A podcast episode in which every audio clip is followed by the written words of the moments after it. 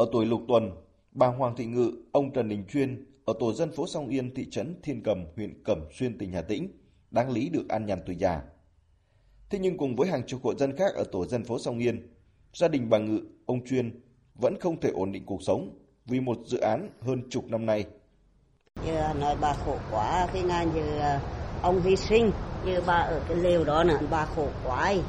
Bây giờ hắn kiếm được nhiều ít tiền về hắn ờ, trợ giúp cho bà nữa rồi coi như bà làm đấy đó được mà để mà mà che che che mưa cái sao họ không cho làm họ nói dự án thôi chứ họ không cho làm.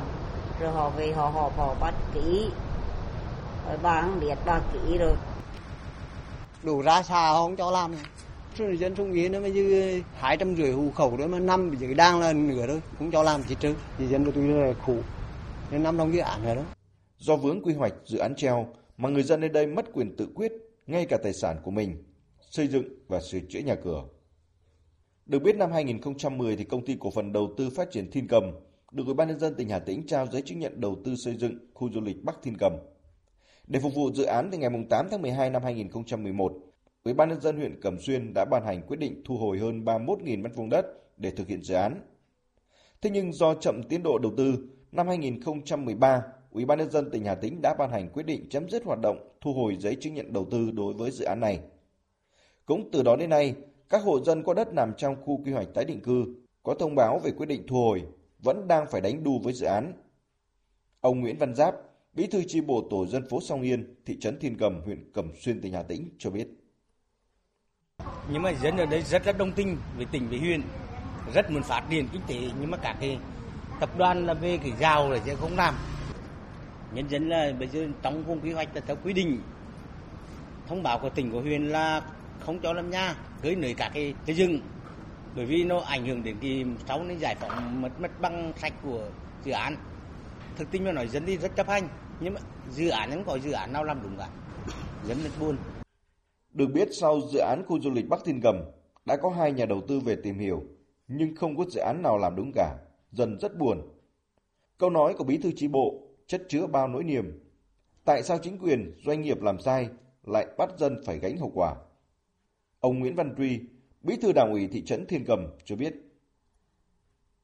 Dự án thì chưa khả thi, mới quy hoạch chung, chưa có quy hoạch chi tiết, thậm chí chưa có cái phương án là triển khai giải phóng mặt bằng rồi thì thì nhưng mà lúc đó huyền thì cũng là dừng lại cái việc cấp giấy chứng nhận quyền đất tức là để nhân dân nhưng vấn đề quan trọng nhất là cái ảnh hưởng mà đến cái đời sống của nhân dân là nhân sung yếu.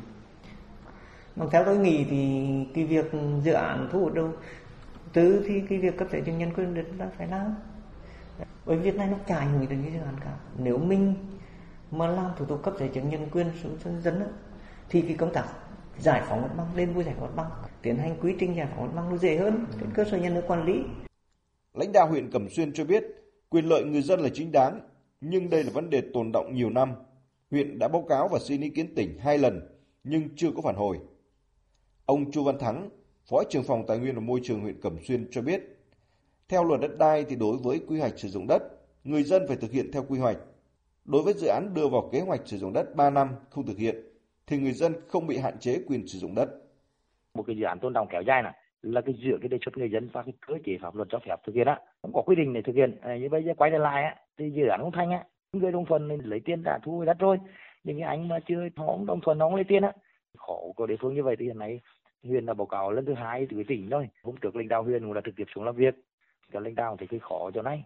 Thì muốn là để xin ý kiến các sở ban ngành có cái giải pháp như thế nào mà để phải cũng phải xử lý như thế nào thì phải xử lý những kéo dài nữa để mà nó khó là khó cái quy định pháp luật vì sao tỉnh Hà Tĩnh vẫn chưa có phản hồi trước sự sốt ruột của người dân hơn 10 năm qua? Chúng tôi đã liên hệ và đặt lịch làm việc, nhưng lãnh đạo Ủy ban nhân dân tỉnh Hà Tĩnh khẳng định việc này không có gì phải tuyên truyền. Quy định pháp luật là do chính quyền thực thi, thực hiện, thì không thể nói cứ vướng mắc sai phạm là đẩy hậu quả cho người dân gánh chịu. Tỉnh Hà Tĩnh cần sớm có phương án gỡ trói cho người dân, chấm dứt tình trạng kéo dài năm này qua năm khác.